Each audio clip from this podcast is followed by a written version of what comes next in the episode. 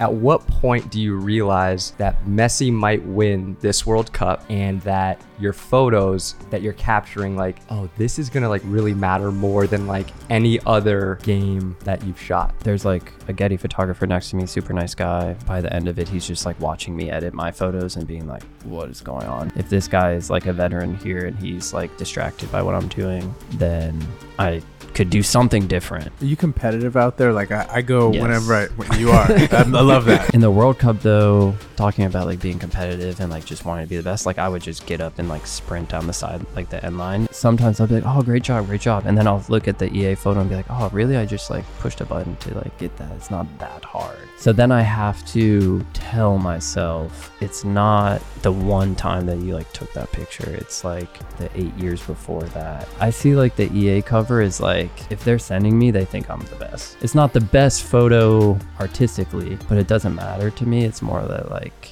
they called me to do it.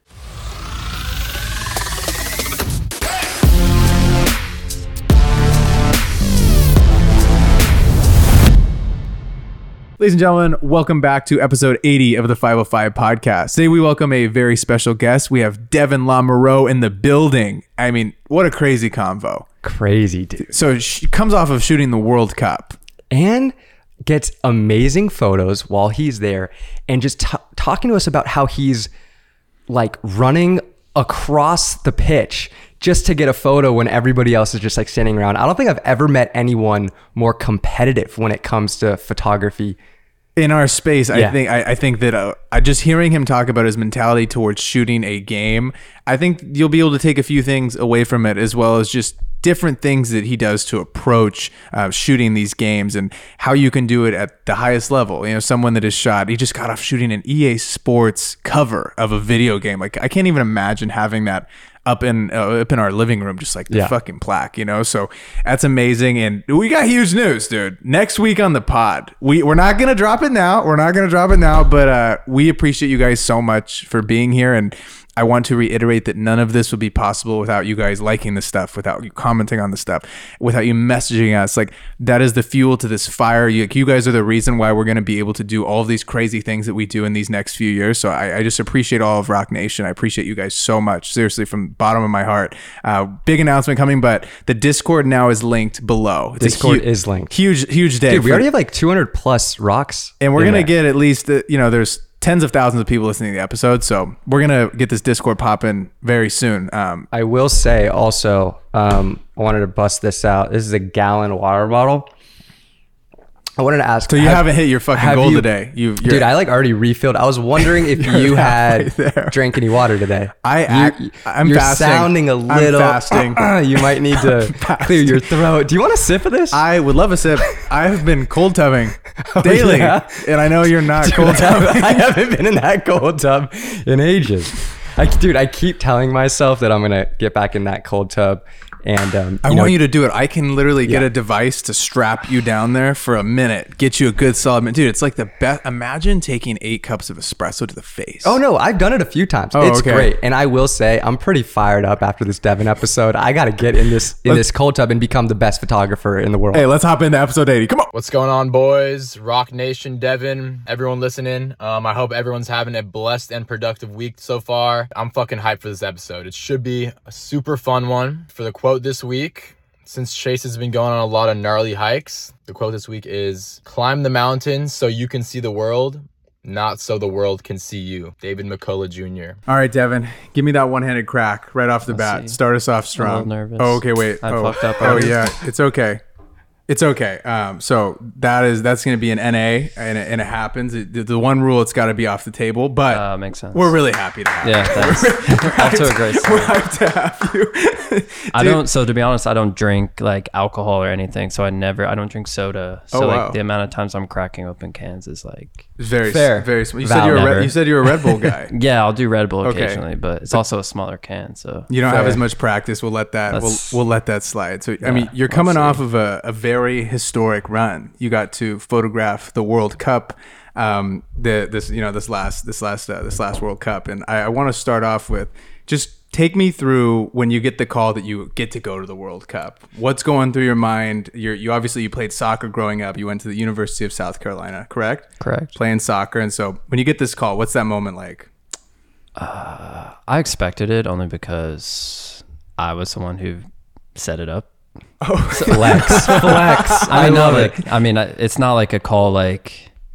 I mean, maybe some people think this. I guess that it's just like, oh, you know, you're good or you're good at your job, so you can do you get this opportunity. But like, there's a lot of good photographers who don't get to shoot the World Cup. I think you have to first figure out who you're going to shoot it for, um, and then I worked with. So I was originally shooting for Major League Soccer, who like hires me for a year at a time, basically. Um, and then I pushed them to apply for a credential for me like six months before the World Cup. So actually, I guess, you know, looking back, there was some concern that it wasn't going to happen. Um, just because I don't think we really found out that the credential got approved until like three weeks before the World Cup, two weeks. Wow. So it was like a last minute thing, but at the same time, if it was going to happen, I knew that we did everything to set it up. And had you ever been to Qatar before? No, I, I've been to Dubai. Okay. Um, and honestly, it wasn't too different. Um, I loved it. I mean, Qatar is great. I just talked with. I was on a shoot two days ago in, in Kansas and talked to this guy who does. He was an agent for a lot of the female players. So he was in Australia and he said, or he was in Auckland, which I've never been to, but he said it was like cold and like he was also in Doha for a little bit and said it was way better than Auckland. So I've only been to the Doha airport on a. Uh, connect- yeah, I was going to South Africa. Incredible airport. I mean, It's amazing. I think just being in America in general, we just think we have the best shit. It's like not always the case. they, they got bigger and better stuff. Yeah. okay, so you said you went through MLS. Like, were you the guy representing MLS at Yeah, the yeah. World Cup? As far as from a photography perspective, I was the only one. Um, there's some people there that are from the U.S. that went other routes to get credentials. Um, honestly, I haven't thought about it in a while, so I don't know all the outlets or details. But there's like USA Today, maybe like uh, what are some other ones? Like just like newspaper publications, or like now they're all on web, but that's more traditional routes. And I'm sure there's some like American Getty photographers, but it's cool. Like, I mean, when you get there, you're because I was shooting for MLS, I was technically covering like the US national team, but Major League Soccer is such a diverse league that you have people from all over. So I think that helped me get credentials for other games. Um, so I was basically on a, t- they like rate you on a tier list. So I can't remember if it's like A, B, C, D or like one, two, three, four, but I was like pretty high priority for never shooting a World Cup before. Um, I think just because I was American, like maybe they don't give the same amount of credentials out to, I don't know, like Colombians or something. Um, and I think also they're trying to raise the awareness for the World Cup coming in 2026 to North America that they were giving me like a higher priority just to grow that audience. But that's my speculation.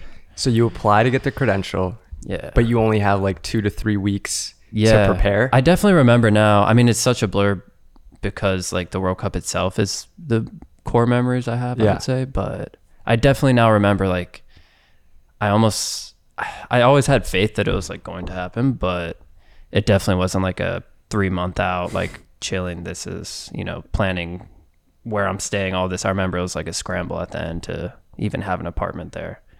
oh, so I was going to ask, like, Yeah. what's the living situation like? Yeah, so thankfully, again, with being with, I was like grouped in the U.S. Uh, journalists kind of media housing, um, and you still had to pay for it, but they have a set number of rooms, and then I was with one roommate. Some people were like three roommates. It just depended on what housing unit you were in. Where was this fella from? The guy I was with? Yeah, yeah. Um, so he was a writer, and I do remember his name, but just not right now. So no disrespect. He's a really good writer. I've actually read more of his stuff now that I'm aware of him. Um, and he's been around the national team for a long time. I ran into him at like uh, MLS All Star. Like I saw him going to the locker room to interview some people. So like I can tell that he has some pull. Mm-hmm. And it was cool. Like he was from a different generation. So like I would say I was the youngest photographer there, at least from the U.S. side. How old are you? Right now I'm 29, so I was 28. Um, which doesn't feel that young anymore, especially talking to you guys. but when I started, I mean, I was definitely even years ago. I mean, I've been doing this for like seven, eight years now. I was definitely the youngest. It's funny how the photographer landscape has changed at games. Where I would say when I started, I was by far the youngest, the majority of the time, and then I would say the average age was like 50 or something. Like it looked like these people had been there forever. Cargo the- shorts, yeah, yeah, the yeah. You guys, you guys got it. Yeah, big cargos, big Nikons. And now I've been, I mean, I go to a bunch of games all around the country. Like I was in Kansas, not this last trip, but like months ago, I saw like 10, 16 year old, 18 year old kids. Um, do you think it's getting younger? Or do you think it's still very gate kept? no, I think it's getting younger. I think for a while, no, it's interesting. I don't know what what the cause is or why the, more of these people are showing up, other than, or I don't know how they're being able to, because I don't know what their outlets are. Hmm. But I think before people just weren't asking. Like there's capacity for like probably 75 photographers at each game. And like I bet years ago it was like 25 max at a game as far as like the number of photographers. So I also feel like photography has become cooler as Oh, yeah. like No, for over the last 10 years. We're the same age or you're a year older than me and in college it was like just becoming kind of cool to do content. But I would say, like, just being an athlete, uh, I went in college, not a photographer at all. I never, I think I had the stereotypical thing that I think I still have to work with now that athletes think they're like cooler or a level above like a photographer. And then so, like, now I'm trying to kind of change that to where it's just like, I'm the, you know, professional of my sport. Like, there's no reason for me to tr- even treat myself that I'm not MVP of the league. Like, why not? Like, it's just a different skill set.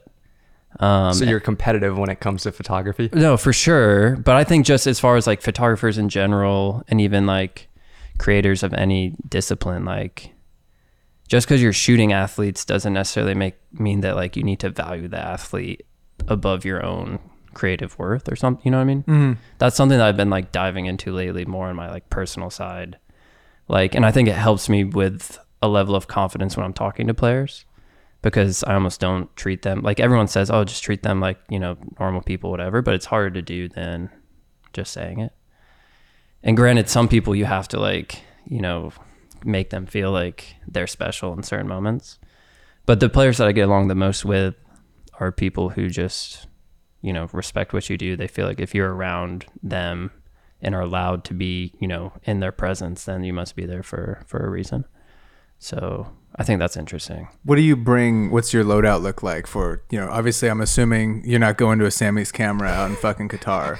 Oh yeah, no, what- no. what but actually, it's, it's really cool. It's really cool. They have a Um, good, they have a good little, uh, good camera store out there that you can no, pop into. You don't need a store at these places. So like for major events like the Olympics, uh, I've heard, um, definitely the World Cup, they have every like manufacturer, like Canon, Nikon, Sony. Oh wow.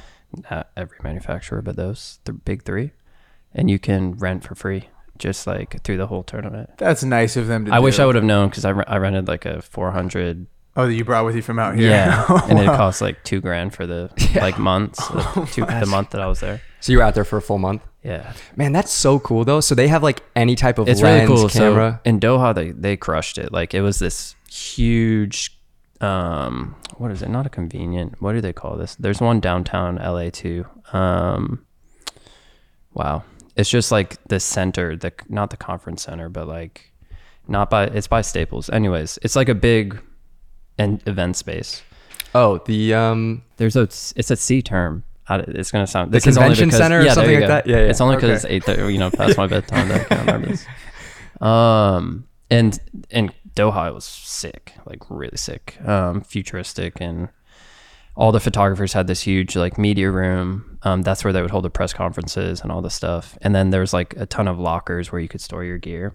And then also with Doha in particular, which will be really interesting how the, like North America does this for the next World Cup. But you basically take the shuttle buses to each stadium out of there, so you never like had to Uber or drive anywhere other than to the convention center. Um, and yeah, you would just be able to like go check in and like rent gear for 24 to 48 hours at a time. So that was really cool. What was your favorite match that you you know got to cover the entire time that you were there? I mean, I mean, obviously the final is Yeah, like insane, definitely. but I would say the first, more interestingly, is like the first game that felt like okay, I'm at the World Cup was Argentina versus Saudi Arabia. It was like a day game. First of all, all the other games that I'd shot up until that point were at night, and like growing up, all the photos that I would see of the World Cup that I thought were like iconic. I didn't realize this until I was there. Though they were all like shot in the day. So it's like the lighting is like you know, it really depends where you are and like how you shoot it. Whereas at night, like if you shoot 35 games, like they're going to kind of look the same. Um, and also the Argentinian fans, like even from the jump, like before they, I mean, they lost, Argentina lost that game. Um, they were still out and about. Like it felt like a World Cup game. I shot probably like three or four games before that. And it just, I was like, where is everyone at? Kind of outside the stadium. In the stadium, the atmosphere was good. But I don't know. I think maybe just the Argentinian fans like really They just bring showed it. up. Bring the yeah, heat. Yeah, I Yeah. mean, it's the Messi effect. Yeah, hundred percent.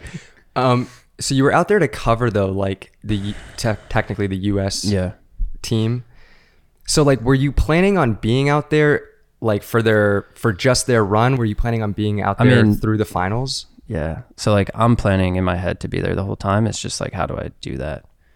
I definitely only had I had a like I, I can't remember if it was a one way ticket, but like I definitely wasn't planning on going home. I would have tried to like sort something out and then like magically I think I don't know, like manifested that to to happen. So I shot that Argentina versus Saudi Arabia game and then luckily already I had a good relationship with Adidas. So when I shot that game, people just like followed me on IG before before the World Cup, like Adidas people. And then like I shared because I mean you take so many photos and I don't post like on my feed all that much. So I would just share on like Instagram stories like quick recaps of my favorite photos. And that game I shot some like really nice ones of Messi. So then like I remember checking my DMs and it was like from the Adidas account, like straight Adidas, which is really just one person. So like you feel like it's like cool, but it's like We've talked about this before. How Yeah. like you see like at Nike or at Yeah. Adidas, and you think it's this crazy thing, but it's really just a It's- social it's media one- manager. one- One girl. person, one dude, Yeah. one gal, whatever. But I mean, on the there's, I mean, she could get, you know, you have to make sure what you're doing is right. So it was still sick to see like just Adidas say, hey, can you like come for a meeting? So I was getting met by like just Adidas, which was kind of cool. Um, and then I knew there was like something there. Um, so met with them. They had this whole like headquarters temporarily for all their employees that were working on the World Cup, and they brought me in and said, "Hey, we just want you to like shoot the rest for us." And I was like, "Perfect." Like, Say less. Yeah.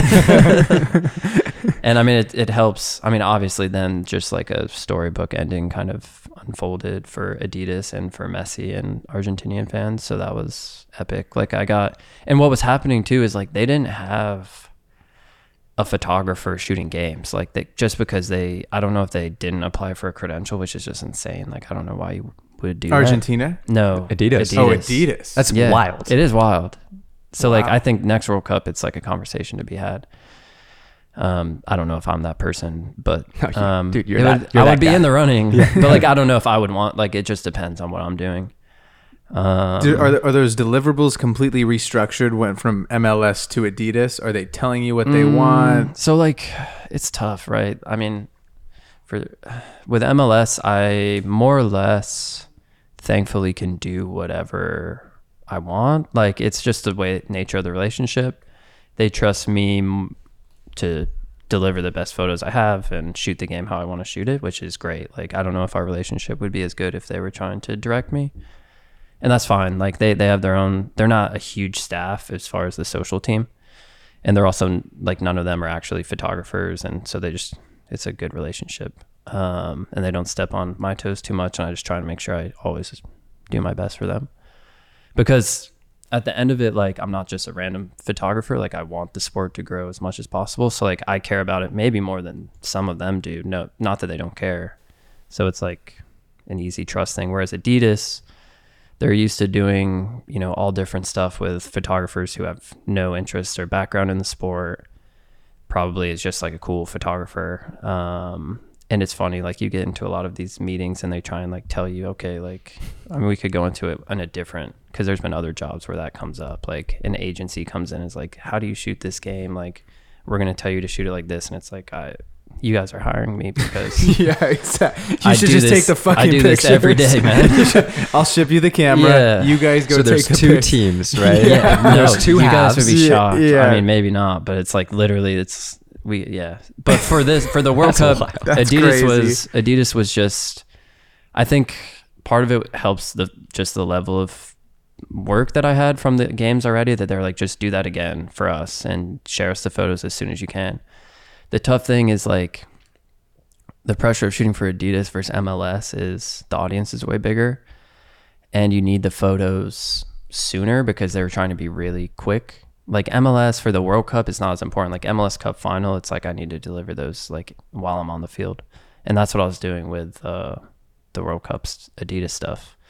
And I think that's the crazy thing is like all these Getty photographers are just like sending these photos out to like the wire, and they just like have multiple people editing these, and it's like I'm shooting and then like editing on the side and then shooting again. Do you not te- like? Do you not go straight to phone? No, no. I I just will basically import the cards into like Lightroom and then edit on the side. Um, so that's how that worked. I mean, it was great. I they used a lot of my stuff, and then they used it in like some reactive things. I mean, the cool thing for Adidas is like they will hire you to shoot the game itself, and then they hire you for the usage. Like they'll pay for your usage as well, which as they should. Yeah. Um, but sometimes like you get surprises like I shot the the final and then like shared the photos, got paid for that, and then they came back like a month or two later and said, "Hey, we want to use these photos for Messi's new boot launch. Like, what does that look like?" So it's just like the the photos are worth more money longer, which is is great. And for someone who doesn't know much about usage, aka me and Yeah. probably most of the uh, listeners, Yeah. is there, you know, maybe like AKA me as well. like, yeah, so like, like, is there like a flat rate that you like decide on? Is there a percentage, or like, how does licensing typically work? So this has happened a lot lately, thank, thanks to Messi being in, in MLS now. Um, Apple has wanted stuff, MLS, uh, Adidas, all these other partners. Um, I kind of depend, like I base it off of who who's asking sometimes, just because. And then I, the first question I ask is like, where's it going? So, without like getting too in the weeds of it, like Adidas as an example, not saying this happened like if they would need photos of Messi to like sell his kit and then like I send them a rate that I think is like relatively fair. They're just gonna go into like a bunch of different stores and some other partner stores of theirs that sell Adidas jerseys. And they're like, you know, I send them a rate and then they come back and they're like, well, normally we only pay this. And it's like, yeah, but I, I literally linked them like an article to CNN just saying that Messi's jersey is like the most already within like two days, like the most selling jersey of like all time. And I'm just like, yeah, but it's okay. Like you guys will be fine. and it's like Just sign the check. literally Just yeah. cut the check. I mean, not to like it's true though. You have to just like base it on the scenario. I'm not gonna pull that for like say, like I may be able to shoot a game for like the Chicago Fire, and it's like maybe I don't know what their budgets are. They have a new creative director. He's being super cool and appreciates my style and just wants me to like give them some extra coverage for the Messi game. And it's like I'm not going to charge him what I charge Adidas, even though it could help them a lot. It's just like I kind of feel people out. Um, so that's the thing. A lot of times, I mean, the best clients, like sh- shooting some of this stuff for EA, I've done recently um, for the new EA FC game. Like they, it's all through an agency, but the agency just comes, tells you the budget, tells you what the buyout for your whole like card is, and then usually it's not a number you're gonna like disagree with, and you just say, "Got it, thank you, like this is awesome." Sounds good. Yeah. Send the docu now if you if you do it twice like say like i get lucky enough to like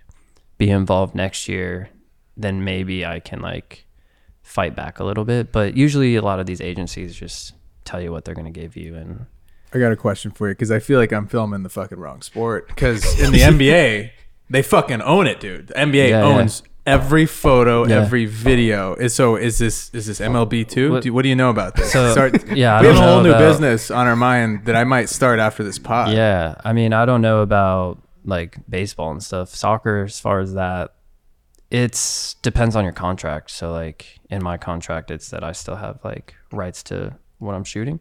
But see, like even in the NBA, like I could get hired by an agency, say, Yeah. right? Doesn't fucking matter. Yeah. The NBA owns every photograph in the whole arena, which is Yeah. so crazy that you get to do. That's amazing. Yeah, Like, yeah. that's awesome. I Get- mean, gets the power back to the artist. Yeah, I mean, I feel like it should be that way. Totally. It's For like- sure, unless they're paying you like A gross amount, absolutely. Yeah. But I mean that's same like I'm working on a project that I need to like look more into the legalities of here pretty soon with FIFA as far as like photos from the World Cup being involved in like a photo book. There's not a lot of World Cup photo books, but there are some that people share and I'm wondering like I just don't know yet. So it's like is it because a lot of these people are shooting for Getty or AP and it's like they don't own the photos at all or is it that they just don't want to make a book or is it because you can't? So like I've read some stuff in the media guidelines that just say basically so far it says that i'm fine for for my usage but i'll get a lawyer for sure if this yeah. this opportunity comes comes to fruition. So um yeah it's interesting. I mean so far so good. I mean i've been doing it for like eight years and Yeah. it's rare that I'll like piggyback kind of image it. Like MLS is paying me to shoot games, but as long as I get the job done, then it's like if one other company wants to pay you just a little bit more for a few of the photos, like it's still growing the league. So it's you know if that's what gets it shared more, Yeah. then great. Totally. Um, And did you know that you always wanted to be like freelance? Did you ever want to go with Chicago Fire and be in house or something? Yeah, I, I kind of always knew that I I just get bored like so easily by shooting the same thing all the time. Not to say that shooting at a club would be pretty sick. Um, I'm I'd say I'm pretty good friends with the LAFC photographer Ahmad. He does like a killer job there. I think he's like best photographer in the league as far as like club photographers go. And like I love whenever so he just had uh, his first child with his his partner and I got to go on like two trips with with the team and like you know just do the team photographer thing. And I would say like 30% of the photos I was taking like were just club content pointless things. But then like it's more so the connection you have with the players the comfortability. The, uh, there are already moments like I went with them to Costa Rica and like there's moments that you don't get even for me who someone who like occasionally has like locker room access with MLS teams but like I'm not with those guys every day. LAFC is a little different like closer with some of them but like if I went to a random club like just running into the locker room and there's people just like doing all sorts of stuff that like's cool for photos on occasion like I can't really capture that without like making things awkward. So I just feel like it, it would be interesting in that sense, but I wouldn't want to do it like f- for years. Um, I've thought about for a while. I had the idea of just being like a resident, kind of like photographer in residency for certain clubs for like a few years. But then since that idea came out like three, four years ago, I've changed so much my approach to how I'm trying to have an impact, and that means just I was going to Europe and stuff. Um, trying to shoot the biggest players and like the biggest clubs. And then I was just like I could have such a bigger impact in the US shooting MLS and growing that from my perspective. And like so far that's paid off really really well. Um and it's even just like emotionally or like for my own happiness in my work. But that kind of along the same lines like it's just where you could have the biggest impact. And i think just being at one club right now just like isn't it for me but maybe if like down the road i've checked more things off like i would be interested. But my, my idea i would love to like make a book basically for each club that i would shoot at for like it's just a year but it's from my perspective almost as an artist. Definitely i guess as an artist not almost.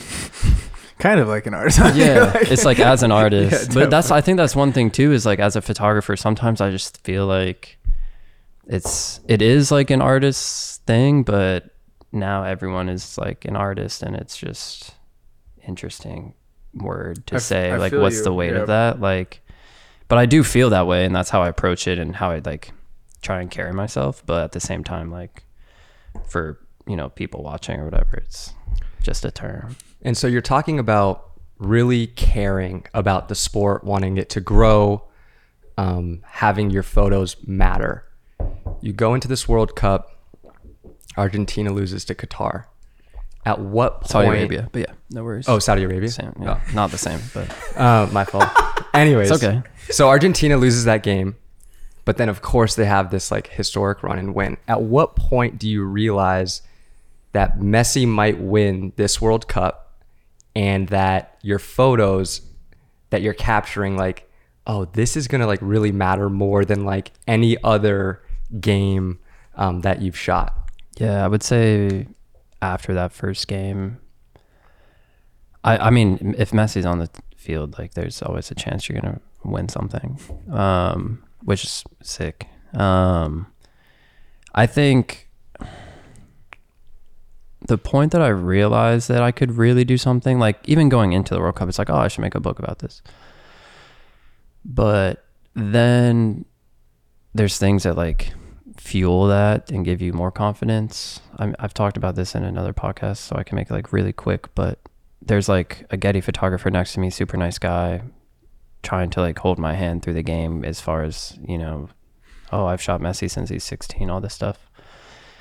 And then like by the end of it, he's just like watching me edit my photos and being like, "Oh, "What is going on?" You know what I mean? So I was like getting like I was f- getting fueled by that, and and then I'm like, okay, like if this guy is like a veteran here and he's like distracted by what I'm doing, then I could do something different. Um, and I think that's where I was like, if this happens the way it could happen, and if I do it in a different way, then there could be some some value there or some a special story. Um, I at that time though I wasn't shooting for Adidas. Once Adidas came into the picture too, then I was like, okay, definitely gonna have some extra messy f- kind of fuel. Um, Are you competitive out there? Like I, I go Yes. whenever I when you are. I, I love that. No, whenever I go to shoot, I'm trying to come out with. I'm like I'm trying to make the best clip today. Like I want people to look, open their phone, and be like, "Fucking got us, dude. He God, got, he Fig's got it today, dude. He got Yeah. it. He won today." but it, for me, it's interesting enough. Like it's not, and that that maybe if if you dissect it more too, and you could be the same way, or or the other way is fine too. Like I don't care what other people think. Totally, it's yeah. more in my own head. I need to like pump myself up so that way. Because what happens is sometimes I'll go into a game, and I know it's not like the biggest job for me and being kind of i guess more just the experience i have now i know i can like just almost go through the motions and deliver enough. And then i'm just like if someone like even one of my friends shows up then it's like oh, okay now like i need to step it up a little bit. So like it's more for me Yeah, like self to just be like yeah because sometimes i get almost like mad at myself for kind of taking your foot off the gas a little bit and it's like i'm not getting any better that way. So it's i don't know. There's definitely that's more what it is. Like after the game's over i already know that i have in my mind probably the best stuff if i went in with that that mentality sometimes if i don't do that then it's just like average like i just shot a game in atlanta Messi wasn't there. He was supposed to be in the, you know, MLS's eyes. Thought thought he would be there. Didn't show up. And I was just like kind of everyone in the stadium was you should still be happy to be there cuz it's a cool event. And we were like I me and as far as anyone else who experienced it.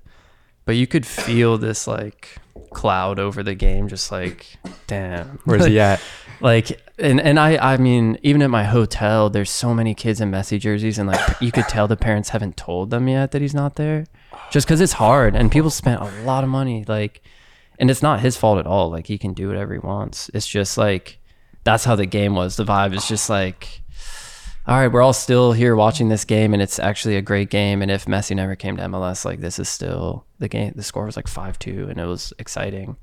Atmosphere was good considering, and it's just like even me, I'm just there like man. I have like two other trips after this as far as like projects I'm shooting. Like I'm ready for this to kind of be over, and like I hate that. So if I can flip a switch and be in like the competitive zone, like before the game, I mean, it would be sick if this kid's listening to this, but there was like a kid that came up to me and like this has only started to happen this year and after the World Cup, like young photographers are like taking pictures with me. And it's like really cool because I mean, one, like similar to what I said about feeling and being treated almost similar to how a, a player would be. Not to say that it's a ton of people, but it, it's almost like once one person per stadium now, which is it's cool. And also to see the kids shooting, like I think this touches on kind of everything we've talked about already. But then seeing that kid shoot, and then like I like followed him on Instagram, and like he's like decent. He like just started, and I'm like, oh shit, like these kids are like gonna be good, like really good. And I was like, when did you start shooting? Whatever. He's like, oh, I'm like 19 or 20 now, and I was like, okay, I started when I was like 21, 22, like in the future these you know there's going to be like a lot of competition and people who can i mean i could like i don't want people copying what i do but i could copy what anyone does. Like i have the knowledge to like if someone sent me showed me a photo i could mimic that in two seconds.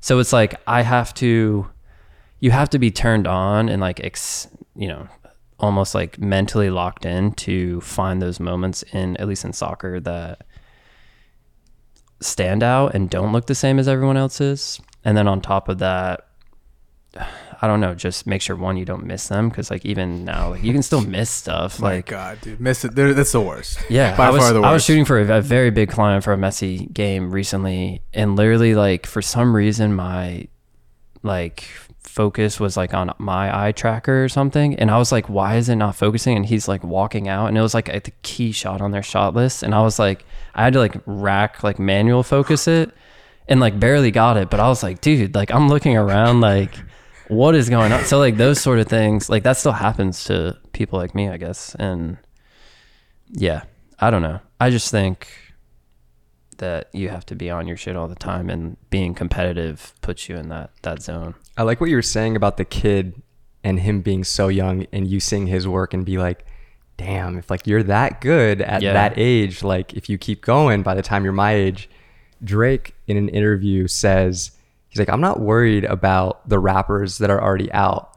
He's like, I'm worried about the fucking 16 year old in his mom's basement making Yeah. beats and rapping. Like that's going to be the mm. guy who kind of dethrones me in a way.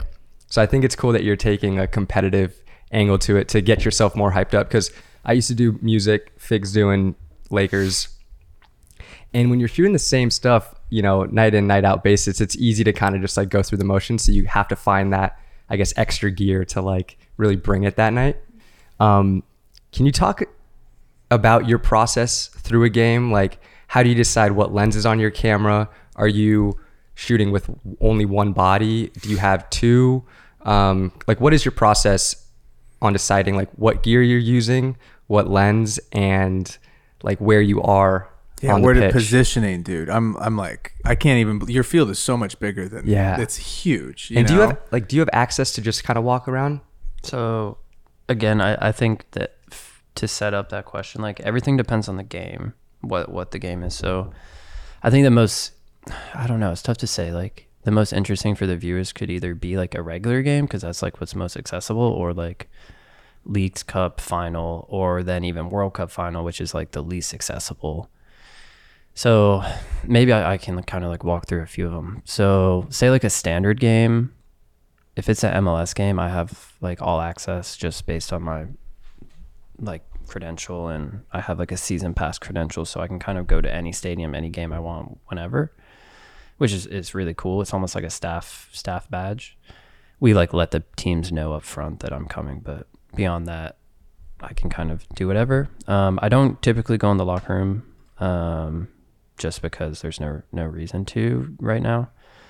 Um, so what I would bring most games I, I I'm a Canon shooter, so I have an R3 and an R5, and I'll for the majority of the game now, just starting this year after the World Cup, I do bring a 400. Um, it looks like awesome, especially for players like a midfielder or something who's like farthest from me, like a center midfielder, or even Messi on occasion is usually. It depends. My my favorite thing to shoot on would probably be like 70 to 200, and then just a wider lens. Like I use a 28 to 70 now. I also noticed you had like a fisheye of sorts. Yeah, I do that occasionally. And what is that? Is that like an eight or a nine or something? No, I think it's uh I'd have to double check. Okay. But it's like maybe a 8 to 15 or 8 to 12 or Oh, something. but it's a zoom of sorts. Yeah, it's a zoom. It's Oh. not a prime. Um, which is helpful. Sometimes it's cool to like go all the way and have like the black ring around it kind of the border and then other times, you know, you can have your subjects fill it. Um but I like to do that for like stadium shots and then huddles. Um, I'd say like almost like any sports photographer. I that's where it's like I don't know what makes some of my p- photos so different. I feel like like I'll if you scroll through like even a college pho- like photographers, it's not saying they're a college kid, but if it's like sometimes a pro who shot for like Alabama or something. Like some of their photos are like really good, but there's just like a look and feel to it that like I don't love. I don't know where that comes from. Um Do you feel like it's more moment or more edit or crop? I think it could be all three. Okay. I think it's coming from Yeah, a s- taste. it, I would say that and not to say that it's, you know, maybe majority of the population like hardcore college football fans like dads in their basement like love those that look and feel. Like I don't know, dude. But for me, it's not like it's not like uh, an artsy thing. It feels, you know, it doesn't Mm-hmm. feel like a piece of art or something that you would get in a, a but it doesn't give you like any sort of emotion. I think that's the the, shift. key. That's the shift though that I see at least like from like guys our age. I, I feel like um, a, a photographer that pops into my brain is uh, Cool Mac. He, he he does a lot of NBA stuff. Okay. But he was um he we were talking about this a minute ago, and he was like, "There's this shift of." People our age that have been in you know sports for example and it's completely shifted the style of stuff because it used to be much more even photojournalistic for video. Like it was just like Yeah. that's the video throw it up. Maybe it's also in like the player's eyes a level of like trust and respect in like big moments that they see you. There's this level of comfortability or like vulnerability that i don't know maybe walter had that with like michael jordan for example um where you somehow you're able to get that little bit of extra like twinkle out of or you know spark from them and I think maybe that's something in, in my own work. Maybe it's just because I'm around more people know me somehow um, or trust. Like, say, like, I could probably say this for like LAFC stuff. And I know we are talking about like having a club photographer and that, this and that, but like I'm around a decent amount. So I feel like when the players see my camera, there's like, they don't feel like there's this camera like right in their face. And I'm usually I'm not right in their face. So I think that's part of it too but there's definitely something about yeah i don't know capturing it with with some level of extra emotion and maybe it's just because i care so much about it and romanticize it in my head that it's like when the moment happens i'm already like expecting it when you like photograph soccer or like say say we got two teams right? We got Yeah. we got messi's team we got another team Yeah. right? And you're covering messi's team they're going this way. Are you hanging out on half this side that they're Um, scoring on? usually like around the corner. So Al- always hang in the corner yeah usually. usually. It Oh, depends though. Um that's because because it's the like goal right? The goal yeah is the like fucking with whole thing. with messi right now i've just been like waiting for like an in-game celebration shot that like not that celebration shots are everything but like i don't have one. I had like 10 from the world cup and i don't know how that happened. Like i've been shooting at least like six or seven inter miami games now and like have yet to get one where he like scores and then looks like basically Comes right where i am. it's Yeah, just yeah. the you know you can't be everywhere. That's the thing where like nba you're so much closer in the World Cup though, talking about like being competitive and like just wanting to be the best, like I would just get up and like sprint down the side like the end line and like be at least there when he like turns around after he's like been congratulated by all his teammates. Playing soccer probably helps with that, huh? Yeah, like literally. But also, it's I think it's just like maybe it's a cultural thing. Being American, you're like a rebel and like just don't care. I don't know, or being young. competitive as fuck. I This mean, I- country to is be- super competitive. And to be honest, I think also a lot of like these guys are so old at the World Cup that they can't run. Their cargo shorts are so And long. also, like He's you, got lens in each cargo short, dude. Dude, You can't make yeah. it across the pitch. You're like, I mean, you're not allowed that- to do this. Nikon's like 400 pounds. Exactly, and they have them like strapped in, wearing like the crossbody vest. got like four of them, dude. Like, yeah, Yeah. It's like Optimus Prime. Or something. but they don't miss. That's the thing nah, about those these guys, don't miss, bro. miss, they don't miss. Like I'll miss sometimes. They definitely don't. They may not crop the photo after, but like they they don't miss a shot. That's so funny. Um, but yeah, like so at the World Cup, I would run. It, Messi's so like I mean we're on. I don't know where the camera is, obviously, but like I would run over half the field when he had a penalty in the final, and I like looked over to my friend who was like shooting the game with me. He was with me for some of the World Cup, or all of it really. He's another U.S. guy. Um, and I was like, bro, dude, like, is this the only time Messi's scoring this whole? It was the his first goal of the final and like we didn't know that the score was going to be i can't i can't even remember the score right now but it was a lot um like four to four f- three to four or something um and so you think that's like maybe the moment. With me shooting for adidas i was like all right i have to have this. And he's for the world cup you would get put into a, you would all basically like trying to get like sneakers. Like it's a drop of like where you can sit. So like having the higher priority you still are in a bucket that's like okay like priority A, which is Getty and AP, the people who probably pay the World Cup a phenomenal fee just to get better, like a five feet over. Um, then B was like where I was, and so probably like twenty five to thirty of the seats were already taken, and then you have to like just click like enter as soon as it drops and then it says okay your turn is in five minutes and then like you just are watching all the good seats just get like slowly taken Like a Southwest flight. Literally, yeah, yeah. so it's like, yeah, yeah. Pop in there, dude. You're you're level C. Yeah. fucking back. yeah. So just make it work. Like, it's exactly like that. Um, I was even like going to the media place because there's like better Wi-Fi there, so it's like a millisecond faster. Um, but yeah, so I was for the World Cup. Like, no one wants to switch seats with you. Some some of the games that weren't as important, or if you find a photographer who's only covering like uh France, then like, hey dude, like let's swap whatever. But like World Cup final, like no one's switching. And so you're stuck down here when Argentina's attacking down there. So I had no choice but to like run down there when that was happening. So so I did that, but I was like literally the only person out of like 200 like plus photographers. So Probably I f- frozen. again You I like- I feed off of that. They're all like turning their heads as I'm like running past them.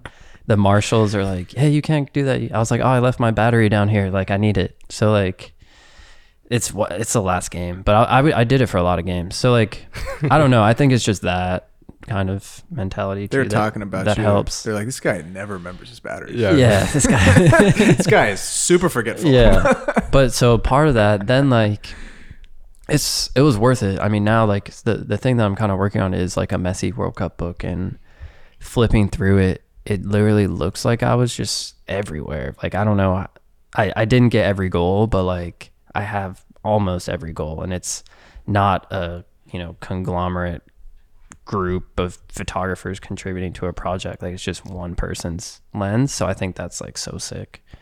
So um yeah I love that. When can people expect that to drop? Because I'm sure Well, people are going to want that. No, a lot. uh, yeah, we'll see. I, I had a. I'm trying. I honestly, the next step is like genuinely show, like trying to meet with Messi at a table like this and just like show him. So it's like, He listens to our pod, so Yeah. he- yeah, he as long as he hears this, like, Number one pod. He's tuning yeah, in. yeah. So We'll make sure we we'll give a call. Yeah. yeah. people. Give- So like I, I've taken it to a few people who could also be like involved parties. Um, and everyone loves it. It's just like, all right, so like, what does Messi think? yeah.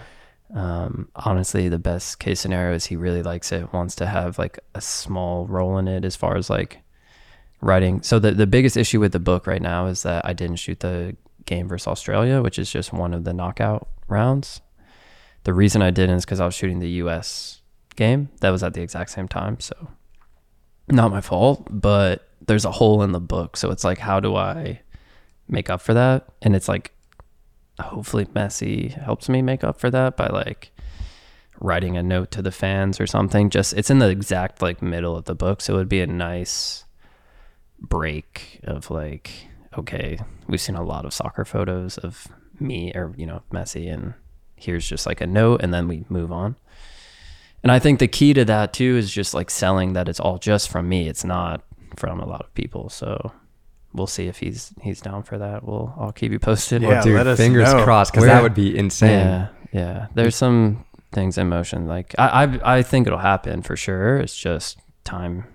I But love that. I would love, I would love for like the book to be at least pre-ordered a bowl by like Christmas, because then it would just like be crazy. That's soon. But like if you think about it, like yeah, I don't want to give other people with Messi photos any ideas, but like it it's hard to imagine like the limits of like how many like people would want that.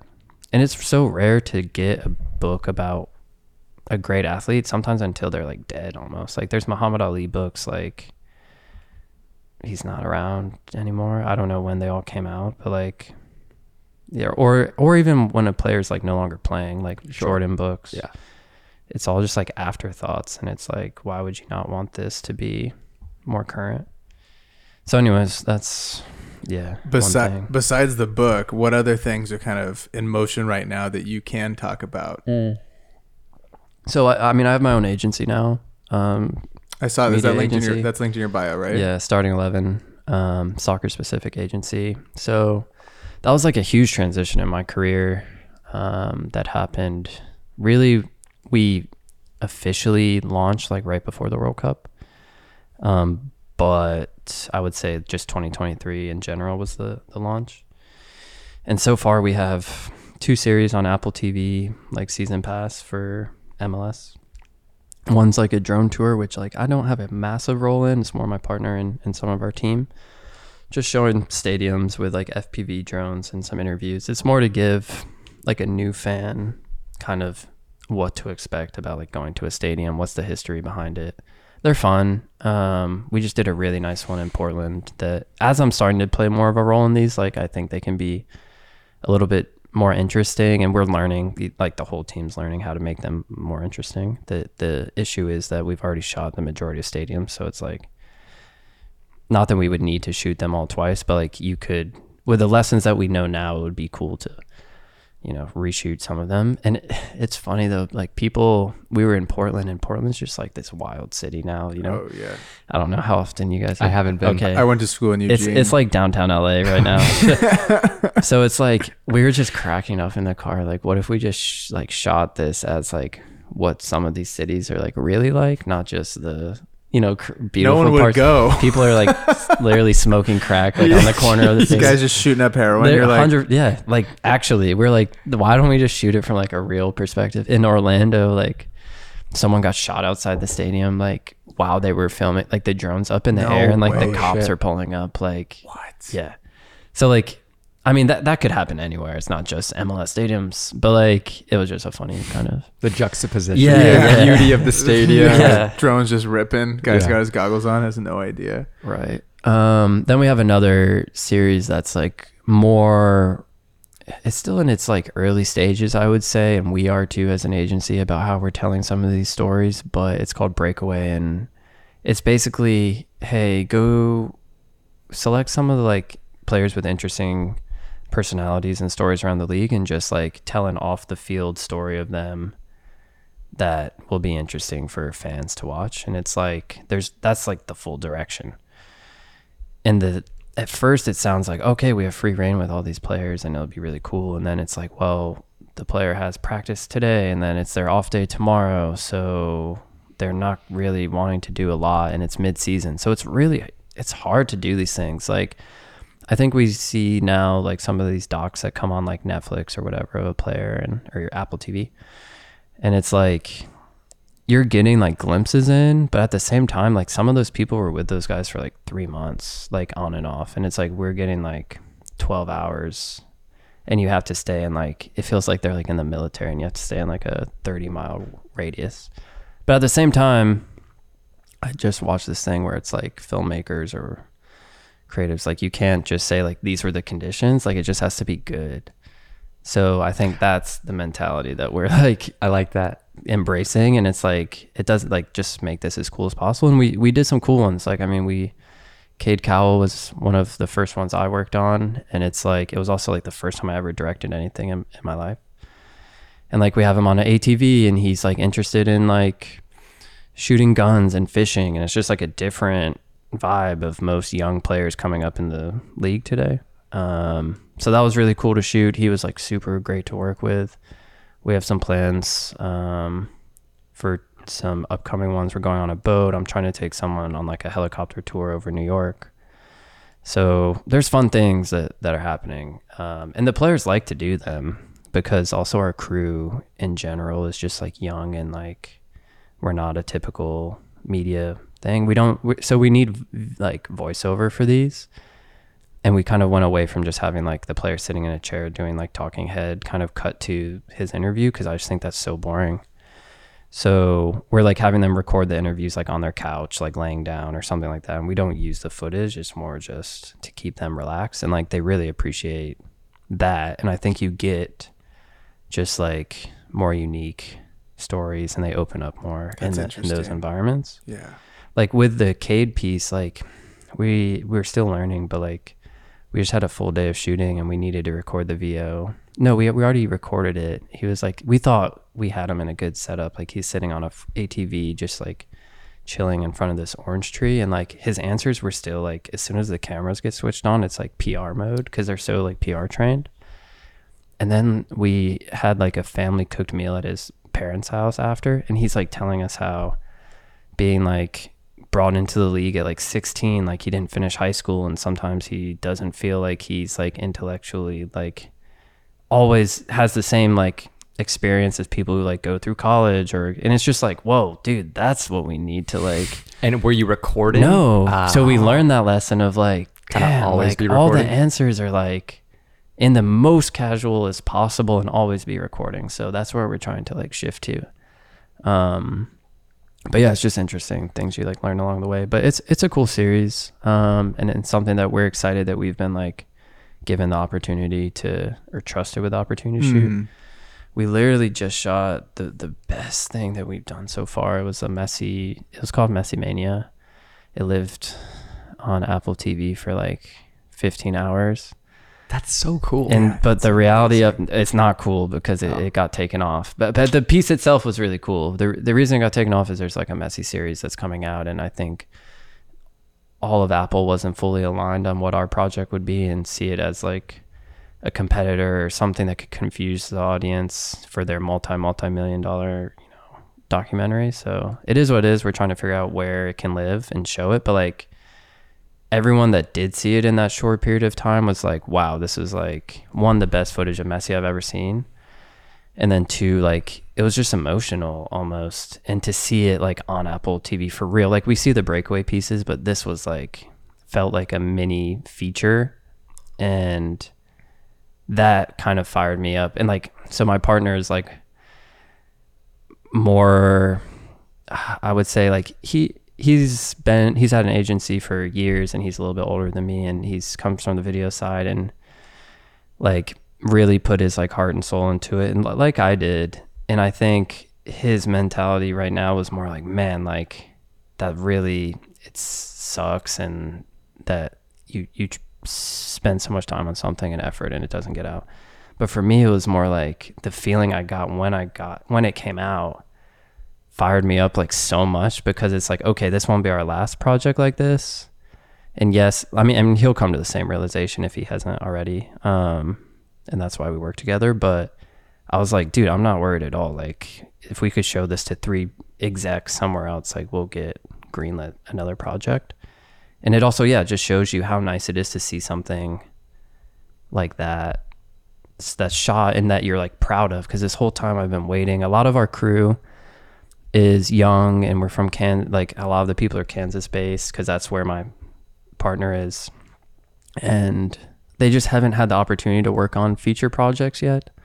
Like this breakaway stuff is some of the first. And it's like it's there's definitely a, sometimes a difference in quality from people obviously who start it and also sometimes even like LA versus Kansas stuff like that.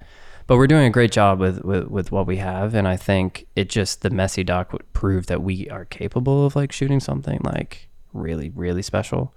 So yeah, I, I think that's what I'm like most excited about now is getting some more opportunities like that.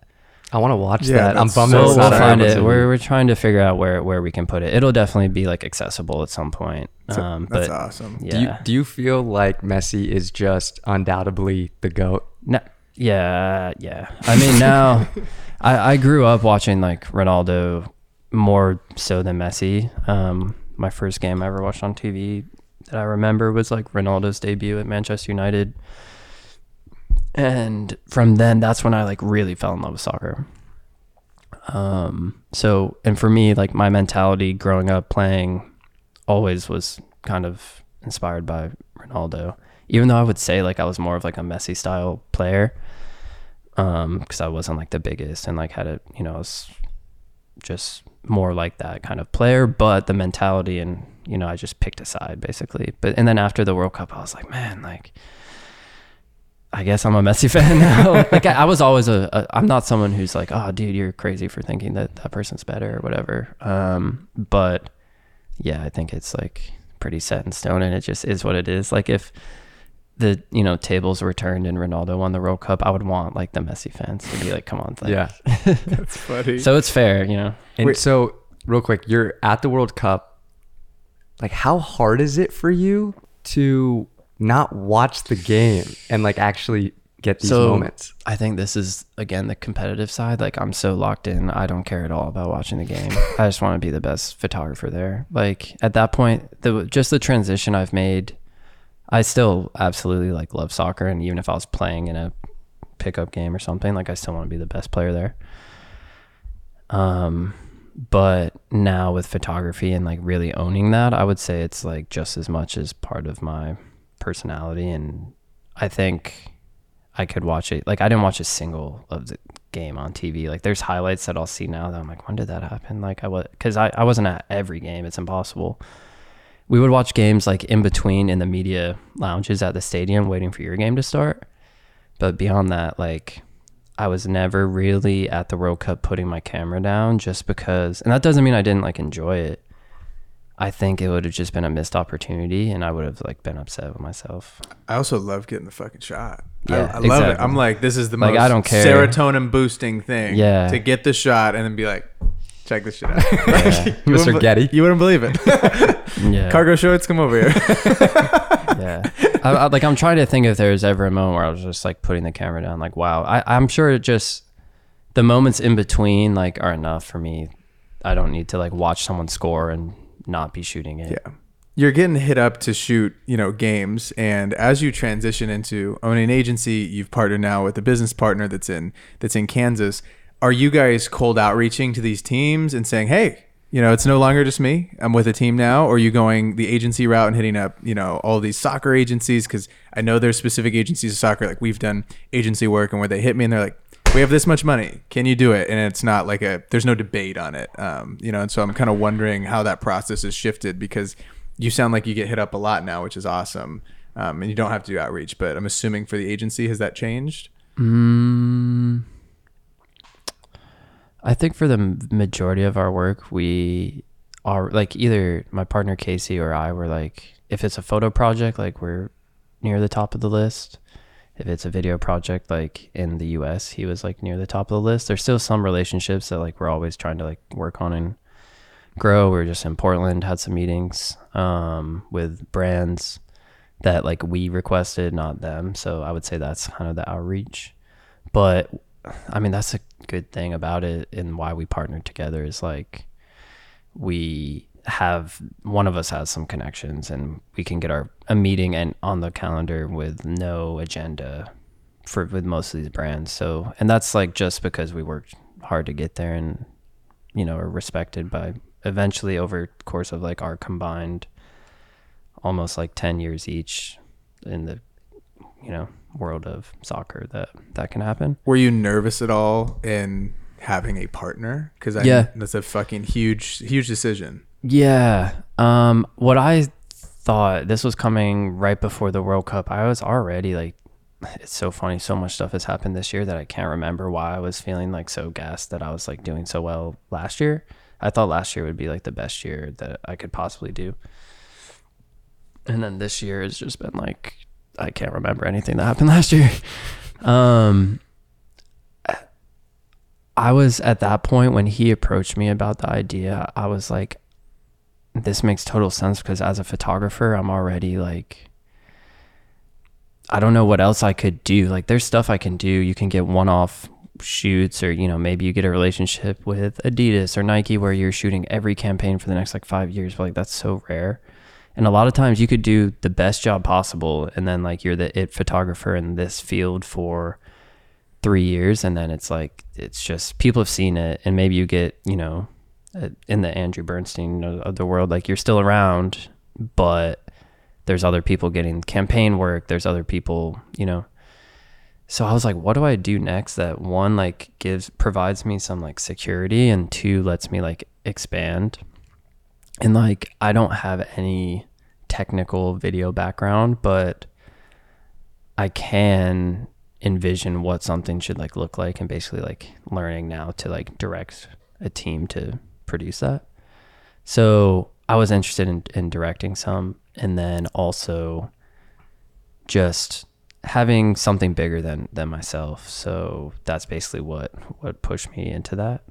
Casey is like the go-to soccer just video production guy I feel like for a certain range of projects. It's not I don't think he or I yet are at like the top level like main commercial for a full brand identity for the year. If it's like Nike football, Adidas football, like we're not quite there yet. Maybe if we were given the opportunity, like we could tell those stories. But that's okay. Like it still takes time and finding out what our style is. But like we're really good at working with players and getting the best out of them under certain situations. And we're also really good like a lot of these like people who aren't from the soccer world like can't handle these quick turnarounds and juggling like even some of the like more mundane projects that still need to be done and there's budget there like saying we just did some stuff for leagues cup which was this you know mls and mexico tournament that happened. It's where messi first arrived and he they won leagues cup. We did like 400 videos of like just this VO guy saying like, "Hey, this is the game on this day and this day," and like, make sure you're here at this stadium. And it's almost like old advertising, but like that still needs to be done. And there was like real money behind it. So it's like some of those projects we can handle. And then when those same clients get, "Hey, can you do a media day and then a commercial about like a more emotional commercial?" Like we're still first in line because we did the dirty work. So Casey and our team is like a perfect blend of, of both of those things. And then for the really the Messi doc and other stuff like that, we can bring in like, you know, contracted, you know, expertise in their, you know, specific fields and skill sets that help piece it together. Um, I like what you said though about how you might not be like the most talented video guy, but you know what it could look like. I feel like when we're starting as creatives, like we have taste. You can see you can see something and be like, I like that. I might not be able to like create it yet. I'm not maybe not good enough, but I like that. And I feel like you have to trust your taste as an artist, especially when you're first starting out, because you're gonna continue to get better. But like taste and like the your eye of like, oh, that looks good, and this is why this looks different than this, and this is why I'm gonna shoot this differently. Like I think that's what separates people and like trust your taste. Yeah. No, I agree. And then I think so much of it comes down to just like never once in my mind have I thought that like we weren't going to get to where we want to be. And that's just like literally nothing in my career is ever like like this Apple thing is like a huge setback for us. One because it's like we did this great job like technically on paper it is. We did this great job. We thought like millions and millions of people would see this and like our name is like splashed on it like pretty hard in the front and in the back and it's like again something to be really proud of now it's just gone and it's like what could have been, but at the same time, like for me, like I said, my original thought is like, wow, we still did this, and I feel like fired up after watching it, and it's like, I just. I don't know if it's because stuff hasn't happened to me and I've been really lucky, but it, I just feel so confident about where what is possible all the time that exactly like you said, like I know eventually we'll be able to be creating work on a very consistent basis that we're proud of instead of just looking at it like, man, like I wish we could have done this if we had a little bit more budget or if we had a little bit like we're just learning like I embrace that, you know, the learning and the just any obstacle and be like, all right, like take it in a positive way and then it's like that's why I love the Messi piece because it's like we've worked on 10, 15, maybe even 20 different projects already this year and like the Messi one was the first one where I was like, look, like I knew we would get to this. So now that we are capable of that, like what could these next projects look like and projects that we don't even know exist yet?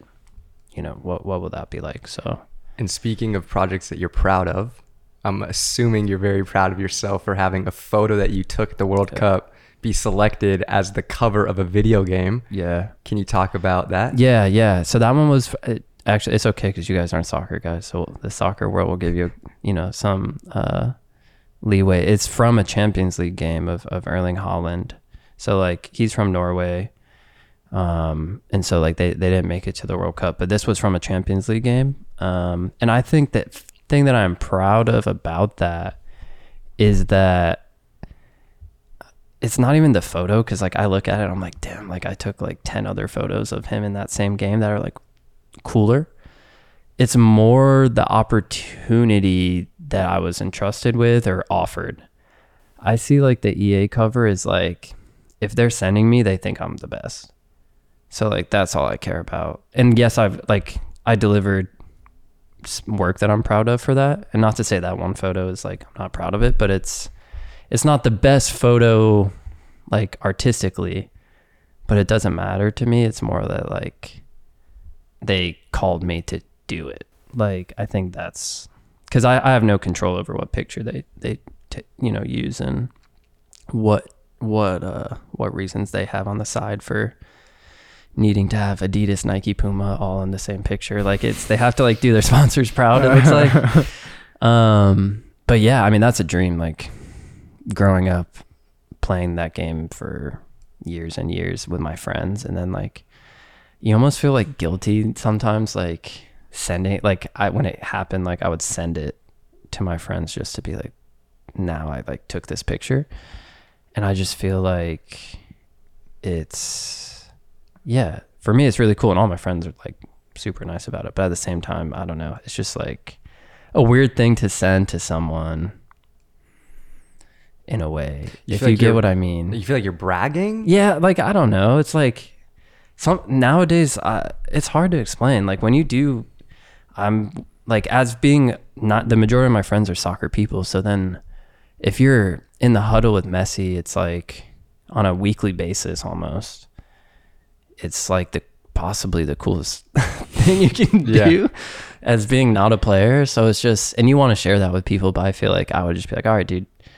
i get it like you're you know what i I get it, dude. You're fucking sick. Your dogs Chill want to see you eat though, you know? Yeah. You send me like you caught a Yeah. bag. I'm like, let's fucking That's go. how I All am. my Yeah, dogs are 100%. eating, you know? that everyone's I want everyone at my table to be wealthy and like to be doing dope shit. No, I would agree. And I I mean I've never really talked about that before, but there definitely is this weird level now that I'm experiencing where I'm just like cool. Like and then I I think maybe this is an interesting thing to talk about for like creative people in general. Is like when stuff starts to like really work out, like how do you share that? Like cuz a lot of my family friends they aren't in a creative space at all. So it's like sometimes I'll be like, "Oh, great job, great job," and then I'll look at the EA photo and be like, "Oh, really? I just like pushed a button to like get that. It's not that hard." So then I have to tell myself it's not the one time that you like took that picture. It's like the eight years before that of all the work, all the time you're staying up till like 3 a.m. editing stuff, all the trips when I first started that I wasn't getting paid for. All, and you know what I mean? Like I think you have to just continue to like basically like rate yourself the highest all the time and be your own biggest fan. Not for like the ego side of it, but just otherwise it's so easy to get caught up and like be even like a painter or something. Like it's like, okay, you're just like a professional colorer. Like it's you're not, but like you could tell yourself that because maybe also it's easy for you now or easier to to perform the physical like the actual task of it. But I think that's just an interesting thing that maybe some other people experience and like now there's like a smaller and smaller list I feel like of people who I talk to regularly who have like like I don't know any photographers that shot the EA cover personally. Like I don't know them. I can't like talk to someone about, oh, how did this make you feel? It was the coolest thing you ever did. But then like in the back of your head, you're like downgrading it. Like there's one of you like your different like consciousness or like, oh man, it's not that big of a deal. And not even in a way of like trying to promote like boost you up. It's more just like someone in your head is trying to like keep you down almost. And then on the other side, you're like, oh no, look at it this way. So I don't know. I think it's like I'm still human and have those sort of thoughts all the time that maybe when things look like they're going so good, you still have like to battle with that. It's also interesting. I feel like an actor could, coming off of like a really successful TV show, have that same feeling, right? I think I've heard Aaron Paul talk about this, how, you know, Breaking Bad ends and he was on a, I think like Jimmy Fallon or Jimmy Kimmel and Jimmy the host was like, "So like, what are you gonna do now that like, arguably the most successful thing that you've done is like in your past? Like, how do you move forward?" And I think you just have to be like proud of yourself, but almost like not satisfied because you're like, I still like am doing this for the love of the game, but yet it's interesting how you're balancing both. But you love it, right? Like, Yeah. you fucking love it. I, Yeah. lo- I love it too. I feel like that's people that I talk to that have been that just have a camera or like whatever, whatever their medium is. They're creative people. Um, they you got to remind yourself that we get to wake up and I don't have to go sit in a fucking shitty basement and hate what I'm doing. Because, dude, I think I think there was a stat that said like 70 ish percent of Americans hate what they do. And to think about that you do that for potentially 60% of your whole life is crazy. And so, like, when I'm even like you've covered some of the biggest things in the world, you've covered, you know, the World Cup and whatnot. But at the same time, I'm sure that that feeling of the newness to it, your, your, your heart is calm even in the biggest, the craziest moments of a DJ, I'm like, I'm calm because I've done this. Like, this is my game, you know? And I, I just think back to like trying to be grateful for it and think like, dude, like fucking 10 years ago, I would have died if you said I get to sit here and like film or photograph this game. Uh, and the, the fact of like, you're, you were a former athlete. I was a former athlete. I think about that. I'm like, oh, all these, like, I've put in these reps for 10 years. I've missed all these shots to get this one shot and like while at the same time it is you're pressing a button i'm i'm pushing a button too anyone can fucking do it but i don't think anyone can do it like you you know? And that that is like the differentiating factor of like like you were saying the sparkle of of someone's eye when they're when they're facing you. I think the same way when i when i'm around someone i hope that they feel more comfortable and not that like i'm rolling on them 24/7 or i'm trying to i'm trying to get this best shot for me. I'm like yeah i want i want to make you look amazing and I want you to do your job well, and I just want to happen to be here on the wall, you know. And so, I think keeping that mentality, like you're saying, and trying to get better and trying to force yourself to get better, because at the highest level, when all of us have done this, like you've been doing it for so long, we've all been doing it for so long, it, it's it's all good. You're not. I'm not looking at. I'm like, oh, this is fucking terrible today.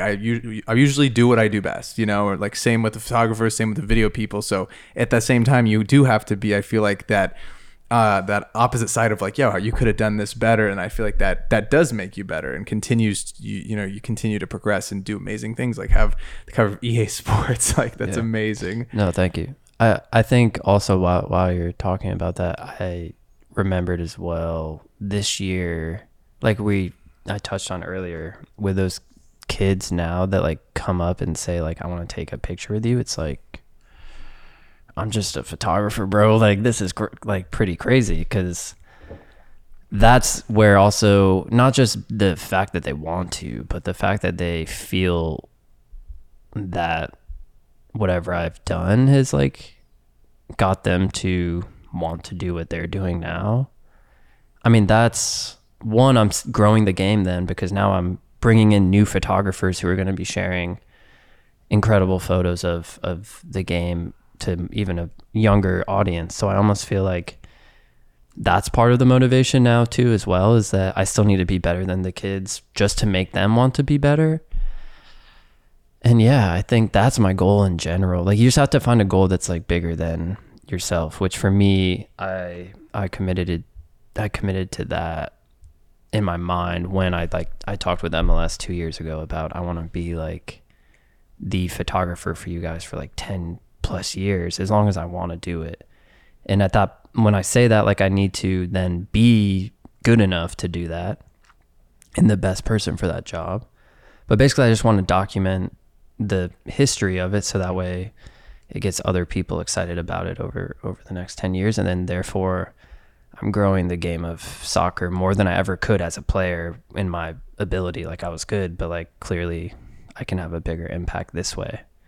So I think that's the end game is just always you can go back to that you know if you have that one like truth for your you know that it's like your internal compass it's like okay i'm doing this because of this really. So like me getting the ea cover cool. It's cool to say that like an american shot that and i'm from i shoot the mls on a regular basis. Maybe someone is like oh who shot the ea cover comes to me sees that i shoot mls they don't watch mls and then like now soccer's growing that one more person right so i think that's a major part of it for me and probably what i would go back to when i'm like questioning how why is this special really you know um yeah that would be it I love that. Okay, we have a few more questions for you.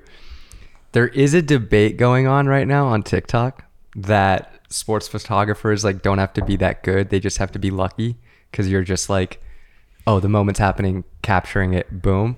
What are your thoughts on that? And I I kind of feel like I know where you're going to go with it, but would love to hear your take.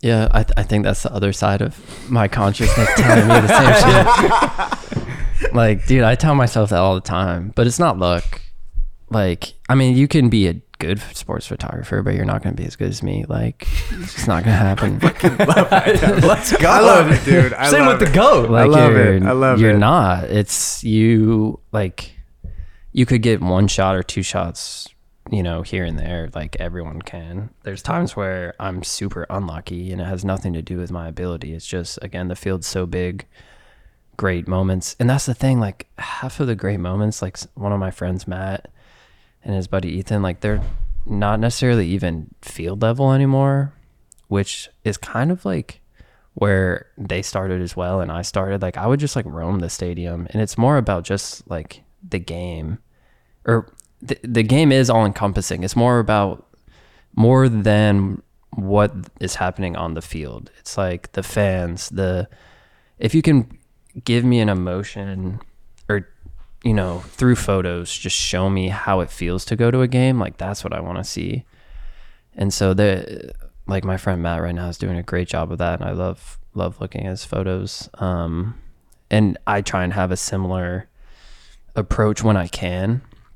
A lot of times I still though enjoy being right there in the moment when someone scores and they're celebrating. So I still cater to that I would say more than more than him but there's different approaches you can have. And again he has had to hire some people to shoot like him for because he can't be at every game and that you know they had this contract for for a tournament and no one could do it like him. And it's like and some of these are like artists and like top you know photographers in general.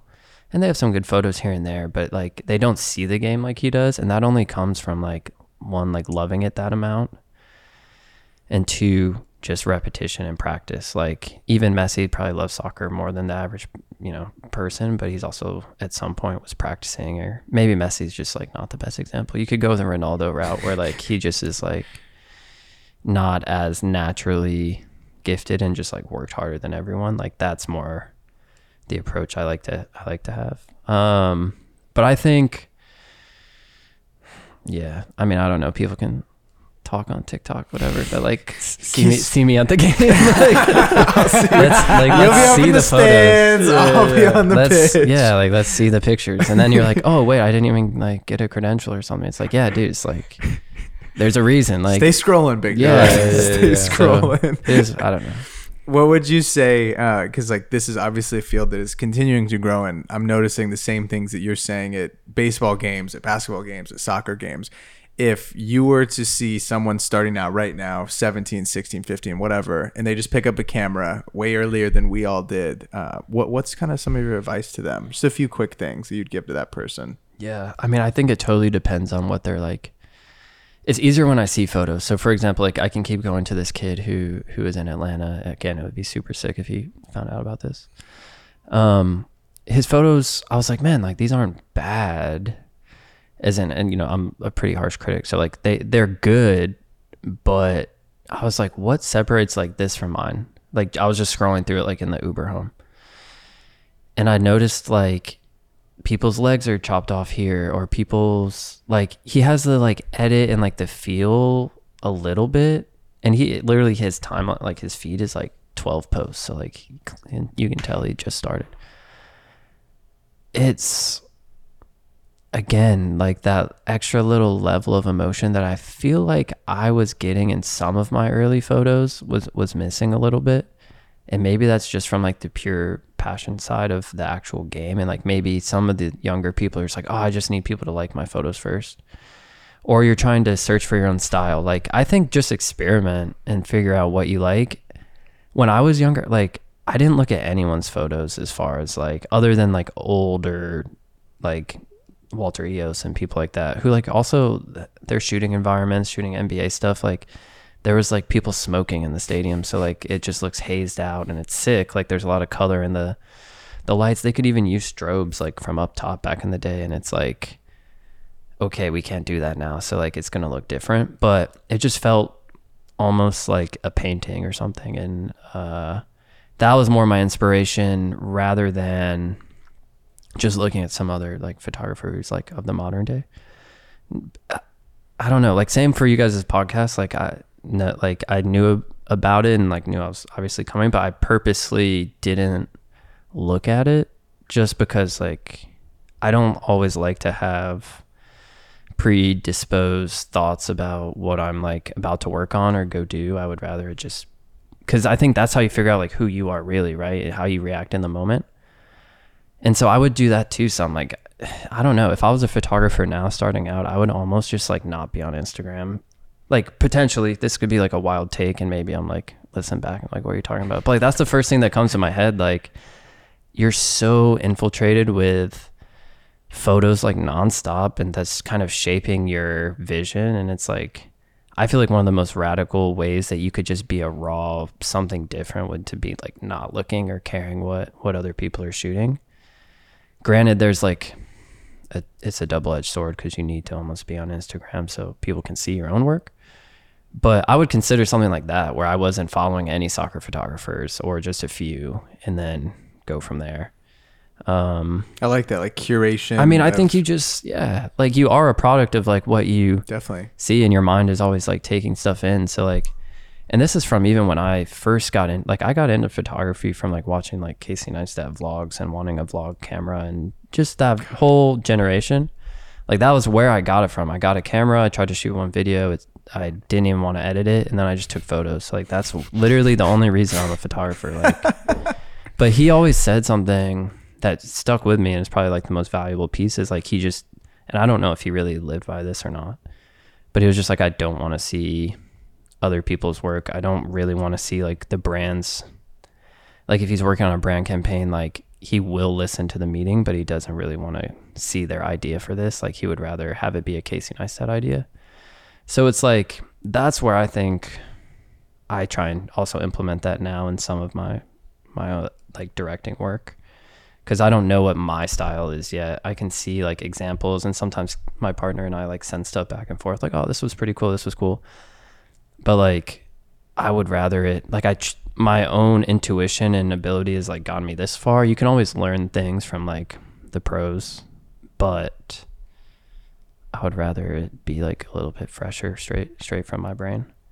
I think I think so too, and I I completely uh, agree with your take. I think it would be very interesting as an experiment. We should take one of the rocks, take their phone for like six months, and put them in like a wilderness camp. just fuck. We'll sponsor it. Presented by one of the brands. You Make know, whatever you're feeling. Yeah, whatever you're feeling, and we'll fucking throw them in a little cabin and like give them some shit to shoot for like a few months. I think it's really interesting though, and I agree with you. Like every time we wake up in the morning, when I pick up my phone, I've tried to stop myself because it's a fucking terrible habit, dude. It like boom, it's like instantaneous. Wake up, alarm, Instagram, and I'm I'm trying to fight this like horrible disease that I've like that Yeah. most of us probably listening to this are going through, you know, and and trying to like detox my fucking brain from all just the endless scroll because I, I think I pick up the phone and yeah, I look at look at it in an hour. I'm like, oh my god, dude, how did I just spend an hour on some mindless ass shit that doesn't matter? None of none of what I just saw like none of that mattered, but I, I just kind of let an hour pass me today. It's it's weird to think about, but uh, what is so something that you see from uh, we call them little rocks, like they're the, they're baby photographers. You know, they're starting out to the big rocks. That you guys that are shooting the World Cup, what are the main like two differences that keep popping up from people that maybe DM you photos that you're like, dude, just please stop messing this up, and we'll be in a much better place. It'll make you so much further along. Mm, I th- I think something around the same kind of lines as that is like now I'm like hiring people for my own agency that are like younger, and it's like I have I think it comes with like just this level of confidence and also you always trust yourself, right? But the it's almost like the way you carry yourself a little bit. Like I want to like I would quick trust someone quicker if they were just like hardcore competitor basically and someone who's just like so confident in their own work but not unnecessarily. Like there's some people who are like blindly just like oh no i what i'm doing is good and if it's not then there's a big problem. Like and i'm not the end all be all of like what's good or not but if i'm hiring you i am. And it's like you just i'm still waiting i guess in the younger pool of photographers right now in the soccer world for someone to just be like hitting it like basically every weekend just in and out of games being like wow okay like this person is really really something. Like i see people who the photos like kind of look like mine or they look like and also i wouldn't want like i need someone to show me something new. If i see just like replicas of not as good version of my own work then i'm just like you know okay you did a carousel and like cropped photos and you like turn them at an angle which is like something that like i kind of do sometimes. And like it's like oh i've seen this before. I'm doing it and i'm like doing it better. It's like i'm waiting for someone to shoot something and be like oh shit like that i haven't seen before. So that's one thing. Um i don't know what that is because i haven't seen it. So like just waiting on that. But two it's like when we go on shoot like can i trust someone with talking directly to the client? Absolutely not right now can i trust someone and like my my partner and like our team like knows that so like we now i'm on a different level where it's like i know what i'm doing for the most part i'm still learning some stuff but like I need to teach people, which is like totally different because then you check yourself first and be like, all right, was that like what I was supposed to say there? Or like, how do I tell these people that you're doing a good job? How do I tell these people you're not doing a good job? Like, those are all learning things that you go through when you when you have an agency. But for I think it's the mentality. I would much rather work with someone who walks onto like a game, looks legit, like we just had a like etiquette for like our team as how we show up and it's like you can't be like shooting the game and like with like palm trees on your shorts or like Cargos. sailboats but like cargos are cool now so it's like I you know what i mean like know. gore culture is like a Yo, thing yo, the khaki cargo shorts though. yeah We got to get Yeah, rid of those. I used to rock them Not in, in high school. I did But, too. like, oh yeah, dude. In high school, those were Oh, the, the pants, shit. the the pants. pants are like Pants now are a vibe, acceptable dude. Pants are a Yeah, vibe. yeah, Yeah, yeah, we yeah. we've grown. Uh, dude, I remember in college, it was like, dude, random thought. Sure. In college, bro, someone showed up to one of the rush events in cargos. Dude took him off, gave him a pair of sweats, and lit them on fire. And I was like, I had of those. Remind me, never wear those. I won't, That's I won't rock fun. those out. Fuck that Um, phone. New one's coming. I, I pre-ordered it. I'm, I'm locked in.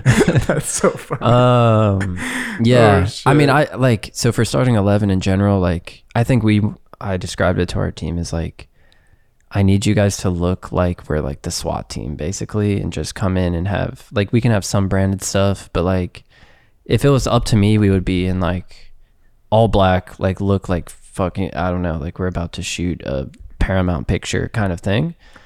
And we still have like most of our team just like not ready for that because they're mental like every other photographer I've seen so far is just like not locked in like I would want like I would be or tell my younger self to be and like you can almost see it like where I don't know I got MLS All-Star game or something like some of our team is just like laughing to each other and like the clients in the room just like telling a joke and it's just like joke after like I want people to almost like be afraid of us as far as like a working thing in a way. And that's just like the competitiveness and like I would just want not that you can't have fun and like I laugh at games and stuff like that, but it's like a time and a place and like people just don't recognize that. So as a younger person, the only way to learn is I would just be serious all the time. Like when I was going to a game, like I'm not there to talk to people. Everyone was older than me anyways. I was just there to show people that I was the best person there. And like I still now I can go and I like chit chat, but like when I'm like sitting down, it's like you'll just the only time you will see me like doing something, I'm like running past you to like go get that photo. And I think that's I want that mentality in like a younger person. You remind me of Deion Sanders, Coach Prime. Literally, I was, uh, dude. I never watched 60 Minutes like ever. On my flight, I was watching that, just like, yep. Like, and I, I don't have honestly. I think most people that know me would say like I'm pretty quiet and like reserved. But if I get asked about something like, and it's in a space like this, that's where I feel like I can share, because people are curious, right? Like if someone's watching, it's like, I may just say hey to you at the game quietly and like do that whatever. But like in my head, I'm like, oh, I'm gonna try and and it it's interesting because I have friends who are maybe have different perspectives and still do a great job. But it's just what works for me. It's not that I'm trying to say like, hey, I want to be better than you. I want to be better than this. It's all just me telling myself so I produce my best work. That's all it is. It's not like as soon as the whistle's over, like literally as a player, it's like I could like shake someone's hand. I would want to trade jerseys with them. I love what they do. It's just what I do for me and it's what works for me. Clearly, like that's why I'm doing this. So Yeah. I, and maybe for younger people, it's just yeah. If that works for you, try it. If it or if you haven't tried that yet, just be like a little more mentally hostile in your head and like Give it a see, go. see what happens. Yeah. but like maybe people don't know what that is as far as like how do I translate that into photography, and that just means like being locked in. Like sometimes I'm at a game, like looking around, like there's memes right now of Messi like always scanning like a stadium, like he's playing, like he's at a concert and he's like looking around over his shoulder. Like I'm doing that in games. Like, is there a fan behind me in this like half a second that could be like lit well, that could be a cool photo? Like some people may just be like just staring through their lens or, you know, I don't know what other people do. I can't relate to that, but it's, I'm like 100% dialed in basically. I love it, dude. I think uh, I think more people need to take that approach. I think they'll come out with better, bigger, and better stuff. Um, dude, I, I appreciate you so much coming on the show. This was this was amazing. We're going to link all of your socials below. Yeah. And I hope to see I hope to see another cover from you soon. I'm And the book. And I'm excited for this book. I think the book will be the, a game, like a life changing thing Hell if yeah. it if it happens. well, we'll Like, have we'll have to have you on again in maybe like six months to a year. And we'll talk. We'll- We'll, we'll- talk about this We'll book. show it, yeah. Hopefully, I mean, I know, I know it'll happen. It's just how. So I love we'll it. see. I love it. Devin, thank you so much for tuning in to episode 80 of the 505 podcast. Make sure to hit that sub button, leave us a like. We'll see y'all next week. Peace. Later.